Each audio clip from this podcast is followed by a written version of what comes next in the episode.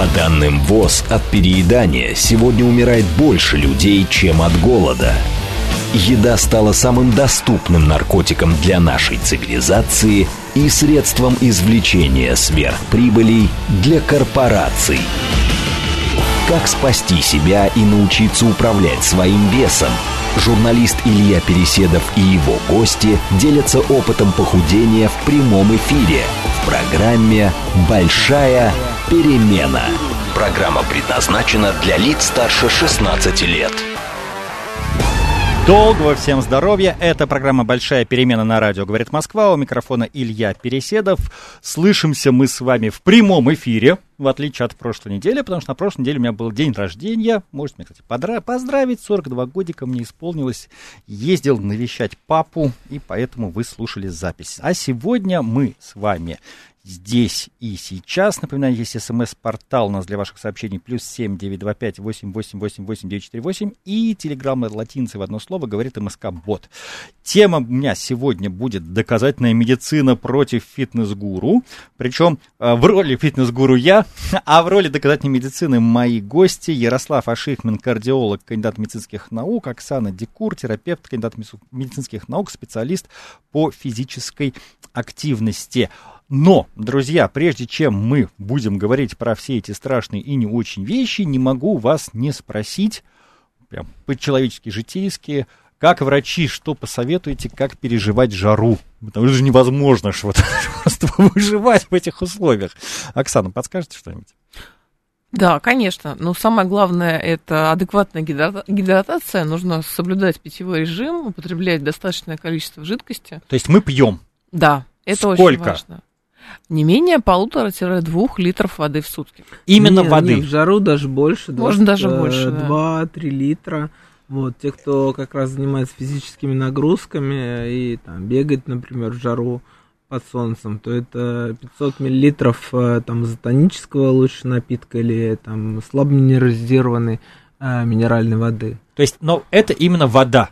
Потому что вот Ну я вот, я сегодня, я рассказываю, сегодня что на да, жаре нет, стоял, сладкое, ста- да, на сладкое, жаре стоял не на пиво. этой самой э, станции, электричку ждал, и наши сограждане пили лимонад охлажденный. Ну, сладкие напитки Да. не относятся сюда, они плохо удаляют, утоляют жи- Окей, пьем воду, что еще? Панамочку носим на голове? Да, избегаем прямых солнечных лучей, носим панамочку, пользуемся санскринами, Это С- солнечно-защитные крема. крема с высокой степенью да, защиты. А, и стараемся, стараемся всю физическую активность, особенно интенсивную, спортивные нагрузки, перенести или на ранние утренние часы, или на вечерние часы, когда жара не такая сильная. А правильно я понимаю, что кремами мы пользуемся не только, чтобы вот, ну, не обгореть, не получить ожог, но еще же вот говорят, что под таким ну, сильным солнцем увеличивается вероятность рака.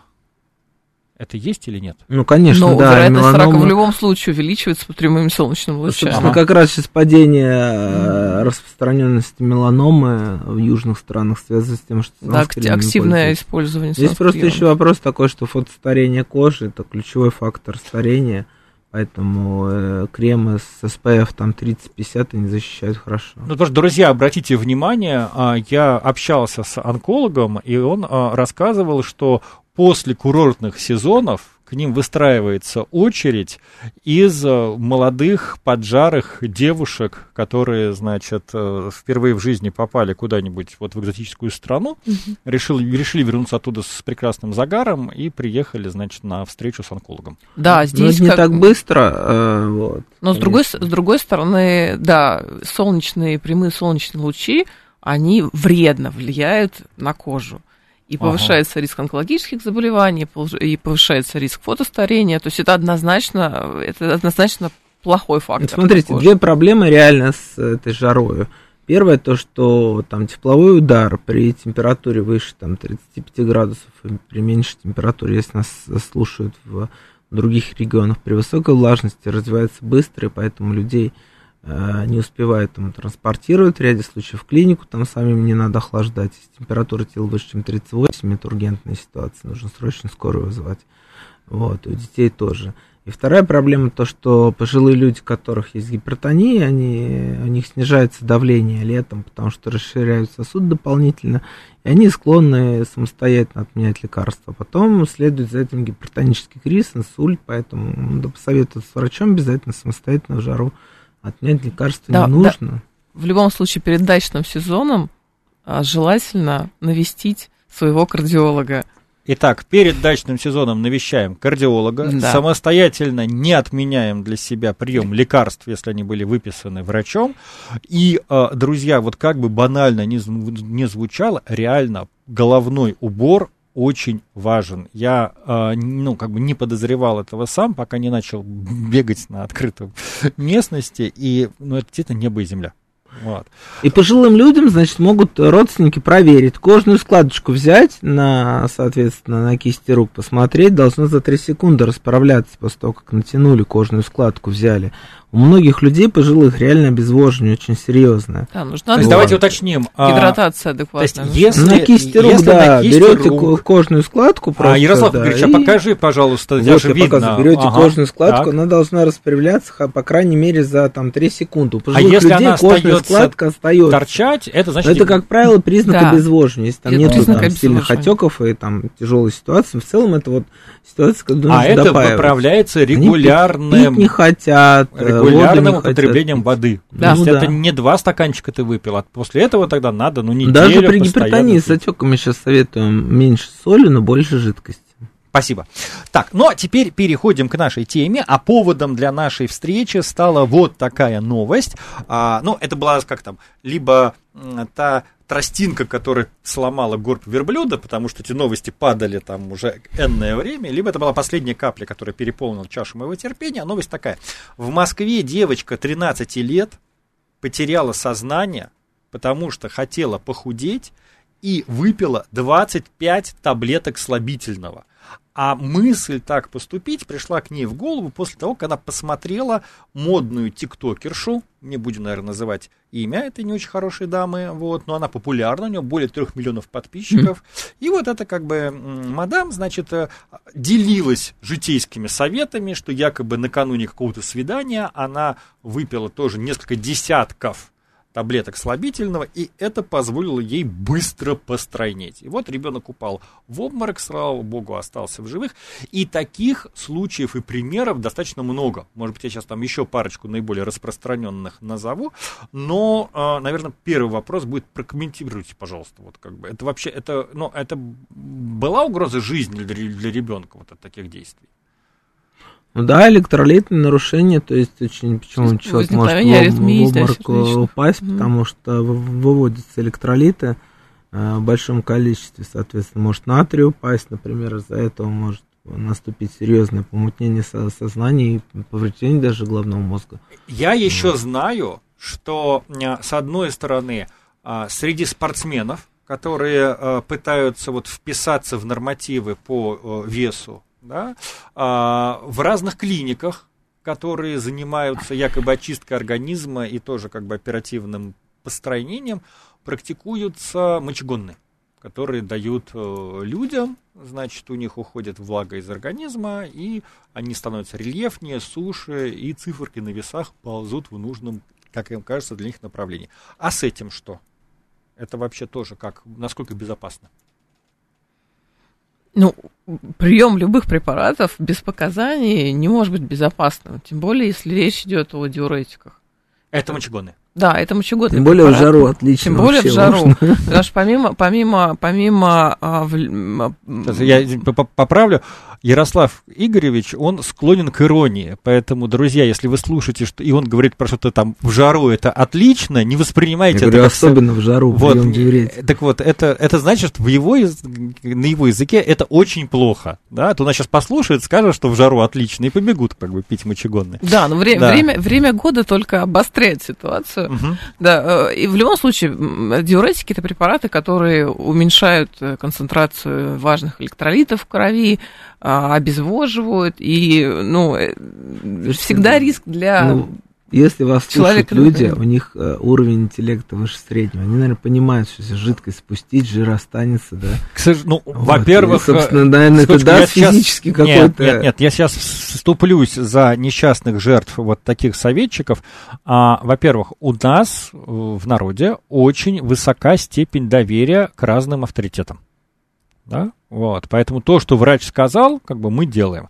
А люди, которые раздают такие советы, вот в том же интернете, очень часто наряжены в белые халаты, у них подписано, что они там такие-то сякие-то, поэтому степень доверия достаточно высока, во-первых.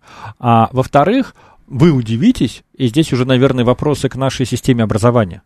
Но э, люди, прошедшие там и советскую школу, там, и сдавшие там ЕГЭ, когда с ними начинаешь общаться, они очень отдаленные представления имеют вообще вот о химическом составе тела. И вот для них жидкость, не жидкость, скорость расщепления молекул жира и так далее. Но, типа, на весах циф, как бы стрелочка вниз идет, значит, я худею. Мгм. Стрелочка идет вверх, значит, я толстею. А то, что там, например, может мышечная масса наращиваться, как бы при этом, очень многие люди, когда им специально не объяснишь, когда им объясняешь, они такие, о, интересно как, да, поэтому я там периодически здесь и про биоимпедансный анализ рассказываю, что-то еще, но нет, не надо считать, что это как что-то говорит об э, интеллектуальных способностях э, людей, скорее вот, повторюсь, привычка, навык и авторитет.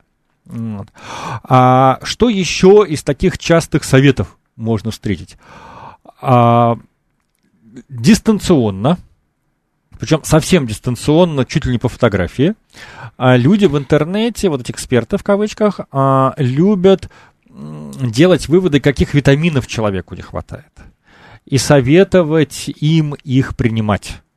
Причем а, под именем витамины, мы знаем, что витаминов-то их ограниченное количество, да, как бы вот, вот то, что реальные витамины, называют вот, вот, вот все подряд. Как бы. А, вот прокомментируйте, пожалуйста, а, ес- ну, во- вообще, как эти витамины употреблять и нужно ли человеку начинать процесс оздоровления с поиска для себя оптимальных витаминов? Смотрите, значит, принципиальная позиция всех э, научных обществ, что оценивать концентрацию витаминов, кроме одного исключения, и как-то дополнять витаминами рацион не нужно у здоровых людей, потому что все должно поступать с пищей. Если это сре- средиземноморский рацион питания плюс-минус, вот. Единственное исключение это витамин D, который, в принципе, можно там либо а, практически всем взрослым добавлять старше 18 а, значит, э, в небольшой дозе, либо у ряда групп типа людей с ожирением, там посмотреть и тогда добавить уже большую дозу.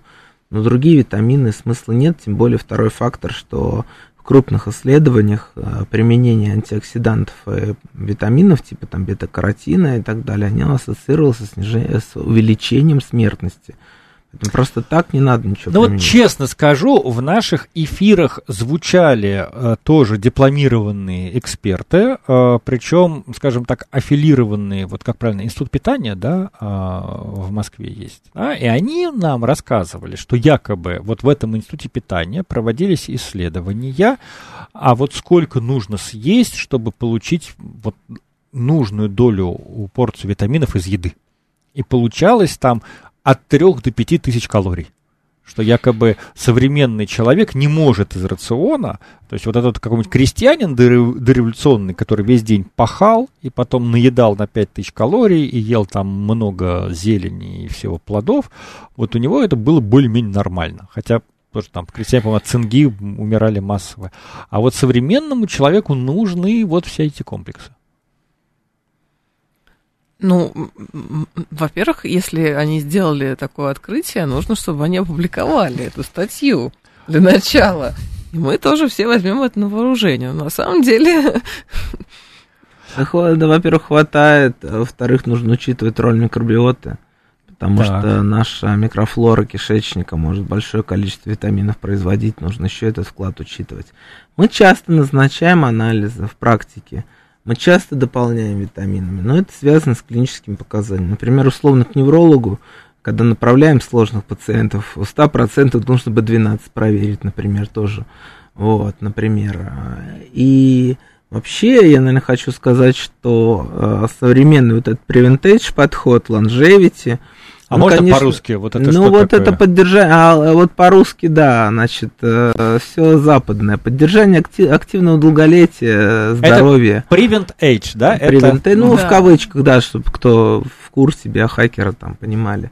Вот он основан на том, что э, можно посмотреть определенные субстанции в крови, и вот люди, которые делали это, эти анализы, вот там есть миллиардеры, которые это смотрят за 2 миллиона рублей, за 2 миллиона долларов. Обычно там 1150 посмотреть в крови всякие нутриенты Рублей. рублей, да, и, но это очень плохо, вот эти показатели, которые мы получаем, типа витаминов, они, их значение очень трудно применять на практике, потому что рекомендаций нет каких-то, статей мало. И с другой стороны, если там смотреть определенные э, э, вещества, о которых еще скажу, типа там коэнзимы Q10, которые могут быть важны, по ним есть публикации, а, например, уровни в крови, которые мы смотрим, они не очень хорошо взаимосвязаны с уровнями непосредственно в том месте, где они действуют, внутри клеток, митохондриях, например. Вот, поэтому это все самое важное, о чем, наверное, поговорим, это, наверное, в данном случае не витамины посмотреть, а э, пиковое потребление кислорода с помощью эргоспирометрии. Сейчас мы к этому перейдем. Единственное, вот у нас уже прозвучало, если вы слышите, вот мои гости говорят, исследование, исследование, а, а тем- тема, как я ее анонсировал, звучит доказательная медицина пр- против фитнес-гуру. И вот тут я хочу сказать, что а, за последние несколько лет а, к нам в лексикон, ну, к нам, там, лю- лю- людей, которые как-то там связаны с темой здоровья, а, вошло понятие доказательной медицины, которое постороннему слушателю может э, резать ухо, ну, потому что, ну, как, ну, мы же привыкли думать, что любая медицина доказательная, да, еще Авиценна какой-нибудь, он же вот доказывал на примере своего опыта, что он прописывает э, своим пациентам. Но э, сегодня доказательная медицина – это такой особый да, термин. Вот что он обозначает и почему люди, которые ассоциируют себя с этой культурой, скажем так, медицинской, они вот постоянно ссылаются на какие-то исследования. А, но это, это, по сути, это научная концепция, Мгм. а, которая существует в медицине. А Смысл ее заключается в том, что а, любой метод исследования, любое лекарственное воздействие, оно считается эффективным только если а, это было подтверждено в результате крупных клинических испытаний. Как правило, это испытания, они, э, то, что ты, опять же, тоже сейчас на слуху, плацебо-контролируемые, двойные слепые, то есть они максимально, а, максимально а, валидированы. И в ходе этих испытаний оказывается, что какой-то там метод э, лечения или метод диагностики, он а, эффективнее, чем то, что применялось раньше. Я попробую перевести, да, на свой язык. То есть а, мы, с одной стороны, знаем общие принципы и Давайте я законы. дополню. Да, конечно, пожалуйста. Смотрите, э, проблема в том, что вслед за не значит следствие. Люди очень склонны ошибаться. Они там принимают одну таблетку, у них побочный эффект, они говорят, «Препара- препарат плохой, не принимайте. Или наоборот, На большой- принимают какую-то таблетку, на большой им выборке, очень становится хорошо, на большой и им выборке кажется, что это оказывается, что, работает. все не так. И Ага. Важно то, что препараты, которые улучшают самочувствие, могут уменьшать продолжительность жизни, наоборот. Так, еще И раз, еще раз, препарат, который улучшает, самочувствие, может уменьшать уменьшать продолжительность жизни. жизни. Ага. Ну, антиаритмические препараты. Да, Аритмию классический убирают, пример, а да. внезапной смерти выше некоторые. И наоборот, соответственно. Поэтому А здесь наоборот, это препараты, от которых И человек они себя хуже- начинает чувствовать хуже хуже. могут продлить жизнь. Про- Продлять жизнь. Но И живет поэтому для того, чтобы нам нужно ориентироваться на соотношение риск-польза, а мы его можем получить не когда мы смотрим, какая там травка, вот говорят, «Ой, там кубинская трава влияет на холестерин. Ну, она снижает холестерин, но смертность может повышать. Поэтому нам в, в ходе клинисследований мы смотрим на так называемые жесткие конечные точки, на исходы, как лекарство влияет на что-то механистически в крови, а на то, как оно э, Да, самое снижает главное, там чтобы смертность. лекарство продлевало жизнь. То есть вы говорите, теперь давайте попробуем э, перевести на мой язык. Значит, мы знаем сегодня общие принципы, по которым живет организм человека, да, и как бы законы, э, что на него влияет. Но когда встает вопрос про улучшение состояния здоровья, ну, как бы отдельного индивида вот в тех или иных условиях, есть множество факторов, которые там могут иметь там, далеко идущие последствия. И здесь чисто аналитически невозможно понять, а что же лучше применяется. Да? Как бы это нужно сопровождать какими-то данными Статистическими. Да, статистики. То есть угу. это, это положительная обратная сторона вот этой э, глобальной информационной эпохи, в которой мы оказались. Ну да, и плюс все-таки мы очень плохо знаем, как устроен наш организм. То есть в отношении там антиоксидантов, которые, как а, выяснилось, повышают смертность, совсем не, недавно выяснилось почему. То есть мы сначала получаем данные исследований, которых смертность растет. Только потом задним умом уже начинаем думать, а почему она да, растет. Так, таким образом, э, доказательная медицина, она как бы стимулирует развитие научно-технического процесса, когда в ходе исследования были выявлены какие-то необычные эффекты, и это, соответственно, стимулирует развитие фундаментальных исследований. То есть, соответственно, именно доказательная медицина, это, ну, грубо говоря, наверное, так, подраздел или какое-то направление современной медицины, в которой а, врач-практик делает решение, ну, принимает решение. Где используется научный метод. На основании да, вот этих глобальных каких-то научных данных. Научный так. Да. А вы можете вот привести какой-то пример, ну, который ассоциируется вот с тематикой э, ЗОЖа, да, как если уж мы сказали, что доказательная медицина у нас против фитнес-гуру, да, вот угу. чем, чем фитнес-гуру вредят, мы услышали. А что доказательная медицина может предложить вот в сфере вот, вот, вот, вот ЗОЖа, вот то, что вот эти, как это правильно, макроисследования называть, как, э, да, э, подтвердили или, или сообщили. Ну, надо сказать, что вообще тема well-being, longevity, активное долголетие, анти Так, а вот теперь все то же самое по-русски. Да. Тема, вообще тема активного долголетия и а, профилактической медицины, и продления жизни, активных, активных лет жизни. Это довольно такая а, новая а, вообще сфера в современной медицине, потому что раньше медицина была направлена на лечение заболеваний. А сейчас мы хорошо лечим заболевания, и а, появился вот этот новый раздел, как помочь людям здоровым. В них не оказаться, в этих заболеваниях. Да, да? И, и максимально продлить активные, активные годы жизни. Угу. Вот. Поэтому это достаточно новая тема. И пока, наверное, а, в, в плане науки в основном мы видим какие-то фундаментальные исследования. То есть открываются новые гены, mm-hmm. которые, а, активация которых может быть связана с а, профилактикой старения, с более длительной жизнью. То сегодня далее, уже реально научились воздействовать на гены какие-то, Нет, да? Их только выявили эти ага. гены, которые, возможно, влияют ага. на старение и так далее, и так далее. Поэтому каких-то говорить о эффективных исследованиях, именно таких перспективных, когда научные э, данные транслируются именно в а, то, что называется from а, bench to bedside, да, в, а, в клиническую практику, их, конечно, очень мало. Угу.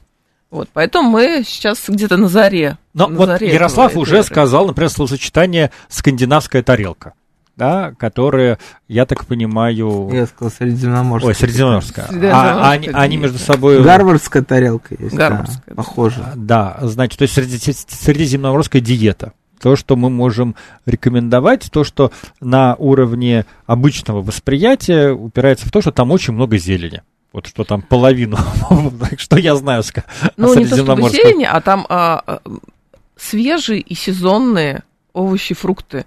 И вот это вот э, слово сезонное, оно часто упускается, поэтому... То есть на одной квашеной капусте Конечно, ты, значит, совершенно это верно. В этом не проблема. эту да, тарелку. Да. Хорошо, а что еще вот из того, что доступно простым людям? Вот что наука подтвердила? Какую эффективность там? Ну, давайте, раз уж мы говорим про средиземноморскую диету и про питание, а, я думаю, что очень интересная тема это то, что а, действительно ограничение суточного колоража и определенные режимы интервального голодания могут тоже способствовать увеличению количества активных лет жизни. А то, что называется сегодня интервальным голоданием. Слушайте, но с другой стороны, друзья, я поднял в свое время э, советские рекомендации там, советских диетологов. И там, если посмотреть, последний прием пищи в 6 вечера, после этого стакан кефира максимум, завтрак там в 7. Но это и, в общем-то, та же самая схема интервального питания, как бы плюс-минус, нет? Да, есть разные режимы, но, а, наверное, смысл в том, что а, все равно это довольно щадящие режимы. То есть, в принципе, любой здоровый, здоровый человек без нарушения пищевого поведения а, без труда может поддерживать, может следовать этим принципам. То Давайте есть разные мы, режимы. Мы сейчас два... прервемся на новости и потом подробнее об этом поговорим. По данным ВОЗ, от переедания сегодня умирает больше людей, чем от голода – еда стала самым доступным наркотиком для нашей цивилизации и средством извлечения сверхприбылей для корпораций. Как спасти себя и научиться управлять своим весом? Журналист Илья Переседов и его гости делятся опытом похудения в прямом эфире в программе «Большая перемена». Большая перемена. Илья Переседов у микрофона. Мы продолжаем. Тема сегодняшнего выпуска «Доказательная медицина против фитнес-гуру». Против злых фитнес-гуру, я бы уточнил, да, то сейчас как бы правильные фитнесисты на меня обидятся. У меня в гостях Ярослав Ашихман, кардиолог, кандидат медицинских наук, клиника Докмед, и Оксана Декур, терапевт, кандидат медицинских наук, специалист по физической активности, клиника Рассвет. И перешли мы уже к хорошим новостям. А что, чем же, чем же наука и медицина могут нам помочь? И успели сказать, что оказывается вот то, что называется интервальным голоданием, или правильно сказать, интервальным типом питания, одобрено сейчас, да, большой и высокой наукой. Давайте тогда скажем, что, как надо питаться, чтобы ты вписался вот в этот здоровый интервал. Окей, ну надо стремиться, значит, была статья просто в нашем крупнейшем журнале Новой Англии, э, в лучшем медицинском, с самым высоким рейтингом, вот, э, по поводу безопасности. Но там подход такой, что нужно очень постепенно подходить, э, увеличивать вот этот диапазон, и максимальный диапазон это 8 на 16. Вот, 8 часов питаться, 16 не питаться. Которым Но выходим на него не сразу, да? А ну да, в него? течение там до, до 3 месяцев нужно угу. выходить. Либо второй стиль питания, когда один-два дня голодаешь в течение недели, но они не говорят про а, вот автора этого журнала, про полное голодание. Они говорят про то, что должно 500 калорий. Это считается вот такое И это, внимание, друзья, а, обязательно с водой. Потому что вот у нас что-то в России сейчас пошло такое нездоровое поветрие, когда люди а, себе позволяют разгрузочные дни, так называемые, ну, во-первых, полностью отказывается от еды, а еще и от воды. Так вот, друзья, если, ну, насколько я знаю, сейчас ну, да. меня поправят, если про ограничение, в сторону ограничения колоража и управляемого ограничения колоража а, наука медицинская посматривает, хотя в этот момент психологи, которые занимаются расстройством пищевого поведения, хватаются за сердце, но все эти тестируемые практики, они обязательно с водой. Ну да. Да. Ни один врач вам не одобрит и не посоветует отказа от воды, особенно, например, летом, ну, на, на день, а то и больше. Да, тем более назначение мочегонных препаратов. Но это мы уже как бы упоминали. Да. А, и три месяца выходить на вот этот возможный Ну, в идеале, да. Угу. Да, не сразу прям голодать. Так, а что еще?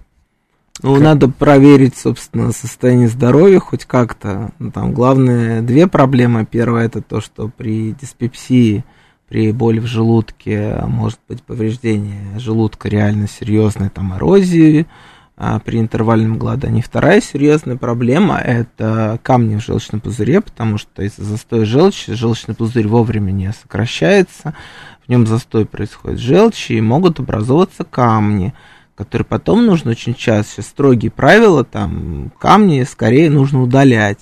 Вот, это проблема, поэтому нужно хотя бы проверить желчный пузырь, сделать обычный УЗИ, посмотреть, что там нет сгущения желчи. Если сгущение желчи есть, есть разные тактики, как, как его убрать перед тем, чтобы было голодания. Если камни есть, то могут пойти во время, и может быть ургентная ситуация, когда скорую из-за боли в правом подреберье нужно будет вызывать. То есть, друзья, во-первых, ну, напоминаю, что в нашей программе я активно агитирую за то, что современный человек, ну, я думаю, теперь уже если городской житель, то после 30, он раз в год в обязательном порядке должен посещать да, терапевта, причем желательно своего знакомого. А так, если есть какие-то подозрения или зоны риска на хронические заболевания, то и раз в полгода. Я прав? Как мы? Даем такой совет, товарищ терапевт? Терапевты задумались, а... я удивлен. что? Нет, я думала, что нужно, да, вот вы говорили про терапевта, которым вы доверяете. Да. Я думаю, что достаточно один раз прийти, и вам врач составит примерный план, как часто нужно его посещать и какие... Э, Но это в обычной делать. жизни. А если ну, слушайте, вы... ну да, для здоровых людей на самом деле раз в два года часто, норм. Просто да. понятно, что там многие это чекапы делают, бесконечные полотна сдают. Тут все зависит реально от рисков, от того, там все это учитывается, есть шкалы. Мы тратим реально, чтобы разобраться, кому что назначить час времени, все и посчитать, как, вбить в калькулятор, например, там делать. соотносится давление, курение, что в семье, какие липиды крови вот, с, те, с э, возрастом, полом, отношением к курению. В результате вырабатывается программа уже. Кому-то чаще, кому-то реже. Ну, я но согласен, это, что раз в год норм. Но это при условии, если человек не решается на какой-то эксперимент с собой. А если он вдруг принимает решение а, начать прям с завтрашнего дня делать перерывы в питании там по 16 часов, да, или там разгрузочные дни или что-то еще, перед этим нужно своего врача навестить. Да, да согласен. Да, да. Окей, а вот если говорить про такую зожную диагностику, что еще в тренде. Хорошо, это тоже давайте, модное словечко. Да, да, давайте я расскажу. Значит, общий пакет, э, согласно международным рекомендациям, совсем небольшой. Это глюкоза 5,5 норма, значит, холестерины, смотрим на липопротеины низкой плотности, ЛНП меньше, чем 3,0. 3,0 реально выше уже нарушение липидного обмена, это важно. Значит, э, в России йододефицит, тиреотропный гормон, Т4 там не надо смотреть, вот, значит, э, из важных моментов, если есть избыточный прием алкоголя и какие-то риски АСТ-ЛТ, печеночные пробы. Сразу вмешиваюсь, а что такое избыточный Больше, прием Больше, чем 100 миллилитров э, э пересчете на чистый да. алкоголь в неделю. Это безопасная доза. Если выше, лучше сдать АСТ-ЛТ, посмотреть, что в норме. А вот можно по-человечески в пересчете? Вот это... Бутылка, вина, вина, плюс там, ну, максимум полторы, больше уже Бутылка избыток. Вина. А пиво? Ну, ну, ну, надо пересчитайте просто. Ну, на крепко это получается порядка, -то, сколько там, 200, 250. 250 миллилитров. 250 да. коньяка или э, виски. Водки. Это уже все, это То максимум, край. Суммарный, внимание, суммарный объем алкоголя за неделю, стакан крепкого алкоголя. Стакан этилового спирта, 100 стакан, грамм. Да. 100 грамм пересчет на этиловый. Да. да. Значит, либо бутылка вина, но у нас пиво по крепости как вино, соответственно, это бутылка пива. Что такое? Нет, чуть побольше. Пиво, пиво побольше? Пиво, в пиве меньше алкоголя. Дрожжи не живут. Это зависит от того, какое вы пиво пьете, знаете. Когда я пил пиво, я пил крепкие сорта, и они как бы пере, переплевывали. Дро, дрожжи не, не выживают. Ну, дайте я продолжу. Да. Вот, смотрите, значит, клинический анализ крови, посмотреть, что нет анемии для женщин ферритин. Угу. Слабости за железодефицит. Сейчас железо капают даже при нормальном Э, гемоглобине при сильном железодефиците, от этого женщинам легче, там боли меньше становится, связанных с, с определенными особенностями. Слушайте, ну вот. у меня знакомый сейчас капает себе э, железо, но это такая сложная история. Ну нет, ну сейчас деле. новые нет, препараты, мы не будем делать рекламу, просто новое поколение лекарств, которые вообще стенку вены не раздражают, ни на что не влияют. Да, Значит, э, смотрите, меня быстро перечислю тогда все-таки. Креатинин, функция почек, я склонен один раз посмотреть обязательно посмотреть ЭКГ, но надо ее смотреть очень внимательно. Там могут быть э, маркеры, э, которые повышают риск внезапной смерти. Для всех, всех, кто спортом занимается, нужно КТ посмотреть интервал, нужно, да. чтобы посмотрел хотя бы один раз кардиолог. Потом, если все нормально, переделывать каждый год не надо. Один раз это генетически обусловлено. Вот, я а очень вот у больш... меня сразу уточняющий вопрос про ЭКГ.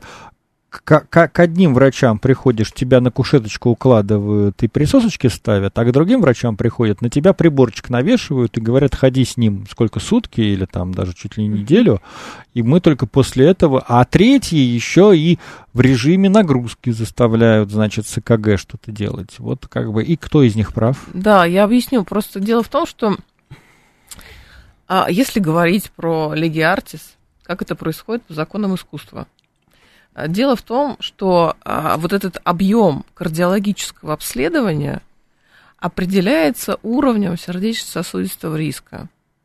А Самому есть... нельзя, короче, не получится. Вот мне пациент говорит, просто совет, а ты говоришь, что просто совет дать, нужно поднять всю историю, все вбить в калькулятор в разный, провести время, реально нельзя по щелчку пальца. Вот сейчас и, и, и для кого что в да. итоге, да. Объем кардиологического обследования, например, для людей, которые планируют похудение, интервальное голодание, а, расширение постепенной физической активности, участие в соревнованиях, в конце концов. Вот этот объем кардиологического обследования определяется уровнем сердечно-сосудистого риска. То есть, что такое сердечно-сосудистый риск? Это вероятность, что с каждым конкретным пациентом в течение 10 ближайших лет произойдет инфаркт или инсульт. Соответственно, всех людей можно разделить условно на группу риска, низкого риска, среднего, высокого и очень высокого риска. Четыре группы. Угу. И в зависимости от того, это сложно, это правда, это комплексное понятие сердечно-сосудистый риск, и мы много времени тратим на то, чтобы просто стратифицировать всех наших пациентов. То есть просто э, наличие какого-то возраста, наличие какого-то веса да. не является... Ну да, потому что, еще раз, вот холтер, нужна ЭКГ в 12 отведениях обычной в покое. Холтер, вот этот монитор, вешать, например, даже не всем людям, у которых редкие перебои, нормальный КГ мы вешаем молодым холтер сразу, а с другой стороны, пожилые люди, им иногда стоит повесить. И вот я расскажу, Без да, объем да, да, да. И если пациент низкого сердечно-сосудистого риска, молодой, apparently healthy, здоровый, то есть без какой-то э, какой тяжелого семейного анамнеза, то ему действительно будет достаточно просто обычное КГ в покое. Угу. Но если мы э, ведем речь о, вот, там, например, человеке, ему там 50 лет, у него повышается артериальное давление, у него там у отца инфаркт был в раннем возрасте и так далее, и так далее. То есть этот пациент автоматически переходит в группу очень высокого сердечно-сосудистого риска, и вот у него как раз ему нужно будет и обычную КГ снять, и под нагрузкой КГ снять, и в ряде случаев повесить суточный мониторинг ЭКГ сутки промониторировать, и даже иногда сделать, а, а, сделать нагрузочное тестирование с газовым анализом выдыхаемого воздуха, э, это эргоспирометрия, для того, чтобы понять уровень его тренированности и, например, в зависимости от этого рассчитать ему режим тренировок. А вот еще расскажете, а я все-таки хочу последний анализ завершить, то, что важно, очень важно. Значит, мы очень большое значение придаем уровню С-реактивного белка. Это как курс доллара. Если в экономике какие-то сложности, он растет. Вне зависимости от причины, он как онкомаркер, он как маркер э, воспалительный, общего здоровья. В целом, если он низкий, меньше единицы миллиграмм на литр, там норма до 5, то риск того, что есть какие-то серьезные хронические заболевания, низкий очень. Поэтому этот показатель мы смотрим. Это разворачиваем диагностический поиск, когда он я, высокий. Я в моем мире смотрю на стоимость пакета молока, извините. Вот ну, это недорогой тест, слушайте. А у нас прозвучало здесь загадочное слово эргоспирометрия, и в первой половине программы а, Ярослав его уже говорил, а, упоминая, что очень важно для здоровья, ну, как сегодня мы знаем об этом, оно было важно всегда, а, потребление организмом кислорода. Вот давайте, может быть, э, об этом поговорим, да, потому что а, упоминал я а, в моих эфирах, но на всякий случай напомню опять, когда мы или если мы говорим про тренировки на здоровье, то мы ориентируемся и мы тренируем не какие-то нормативы, не какие-то результаты, не способность, не способность там пробежать полумарафон в тех или иных временных э, промежутках, а мы тренируем способность нашего организма как бы усваивать э, кислород. Кислород. Да? да. Вот. Для а, производства энергии. Да, вот давайте об этом, наверное, поговорим немножко. Да, это такой э, очень интересный показатель, называется он пиковое потребление кислорода. Mm-hmm. Это, по сути, самый главный показатель, который может э, объективно сказать об уровне тренированности организма. То есть, по сути, это то количество кислорода, которое наши митохондрии в работающих мышцах потребляют для того, чтобы производить энергию. Можно я вот один пример приведу, такой характерный? То есть, а, друзья, многие из вас сталкивались или могут легко представить себе ситуацию, что а, вы занимаясь там сидячим образом жизни, захотели пробежать там автобус догнать, как бы что-то еще, и вдруг чувствуете, что не можете, останавливаетесь, начинаете задыхаться и так далее и тому подобное. Так вот, это происходит не из-за того, что вас покинули силы. Силы в ваших мышцах есть. Это происходит из-за того, что ваш организм не в состоянии переработать тот поток кислорода, который вы начинаете вдыхать, резко производя какую-то физическую активность.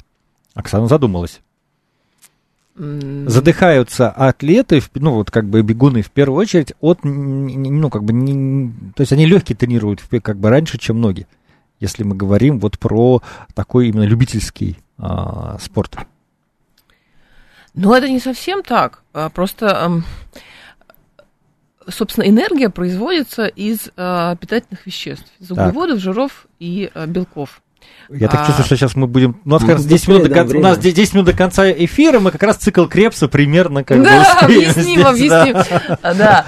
А, дело в том, что когда люди начинают задыхаться при незначительных физических нагрузках, им нужно там догнать автобус уходящий. Да. А это говорит о том, что просто а, в их митохондриях не хватает а, мощности для того, чтобы покрыть потребность э, работающих мышц в энергии. Да. И для того, чтобы кислорода было, больше, они начинают, соответственно, ну, чаще Если дышать. прав, он не может переработать, потому что плотность митохондрий, митохондрии неэффективно работает. Вот о чем мы сейчас говорим, о митохондриальной медицине, вот, сегодня, mm-hmm. новая тема, вот, longevity, вот в этом все.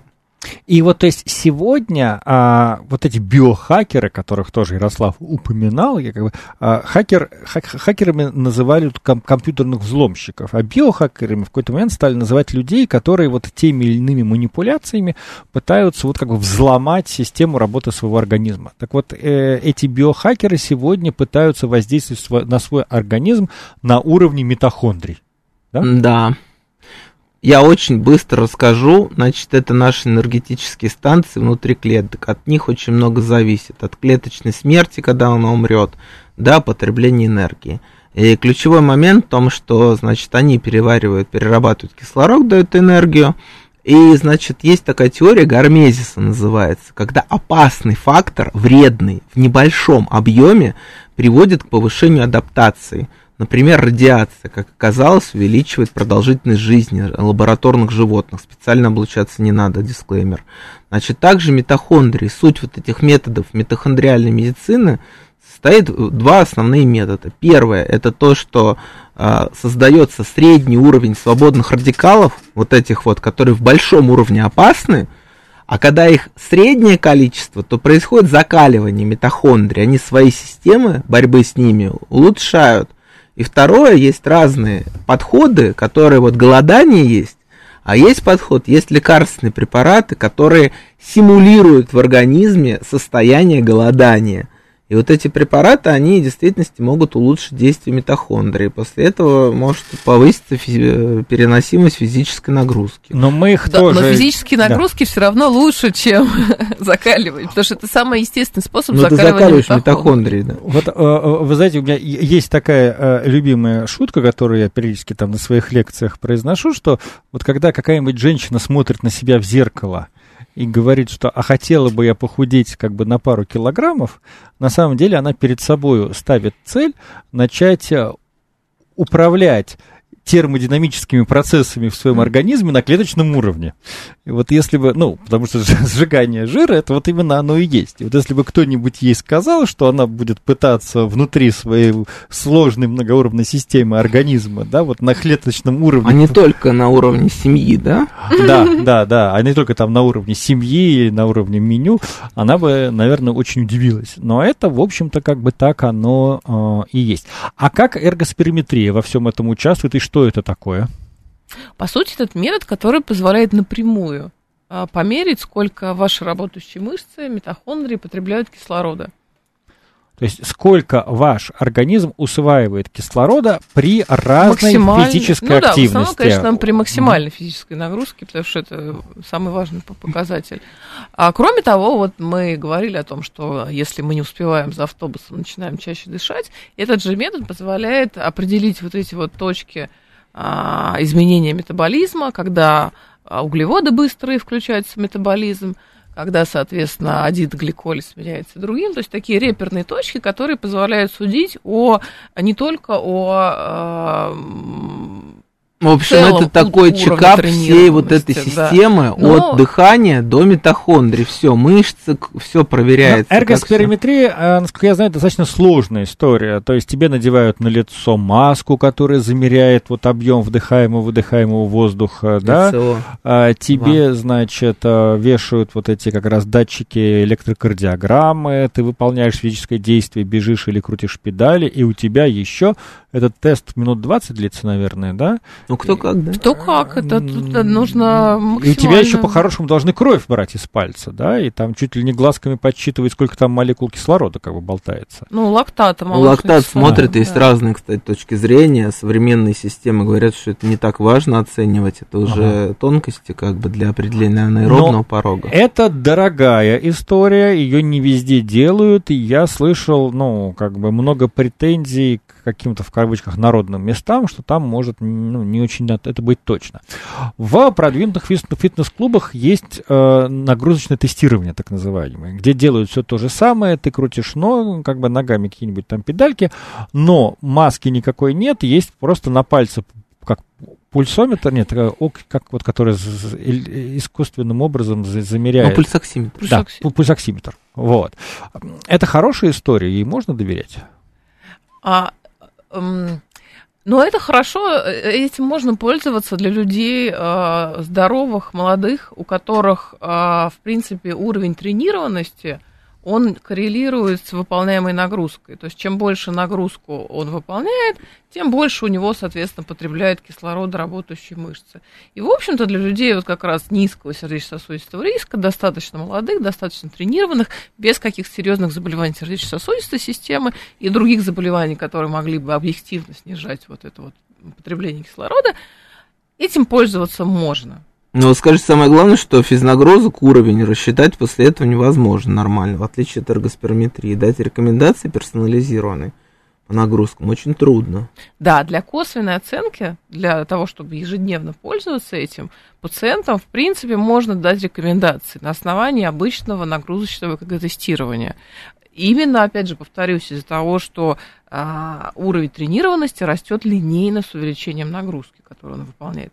Но это относится к очень ну, определенной категории людей, если мы имеем дело с пациентами с сердечно-сосудистыми заболеваниями или просто пациентом с, например, с высоким сердечно-сосудистым риском, то уже этого метода недостаточно. Это к вопросу о том, что исходный уровень обследования определяется той, значит, э, группой, групп, групп, группы... куда- Хорошо. Да и возвращаясь на землю, правда, в Москве, вот мы знаем, там пять мест где делают. Очень оператор-зависимая методика. Просто так прийти в поликлинику обычную частную там нельзя Хорошо. сделать. У нас две минуты, а вот что-нибудь ваша высокая и умная наука говорит вот про простые советы, не знаю, там зарядка, вечерние прогулки, перерывы на то, чтобы там походить по офису, не сидеть безотрывно там 3-4 часа. Вот э, из того, что доступно простым смертным. Из того, что доступно, значит, цель в жизни. Значит, э, хорошее исследование, то есть 2,4 раза ниже смертность после 50 лет у тех, у кого есть твердая цель в жизни.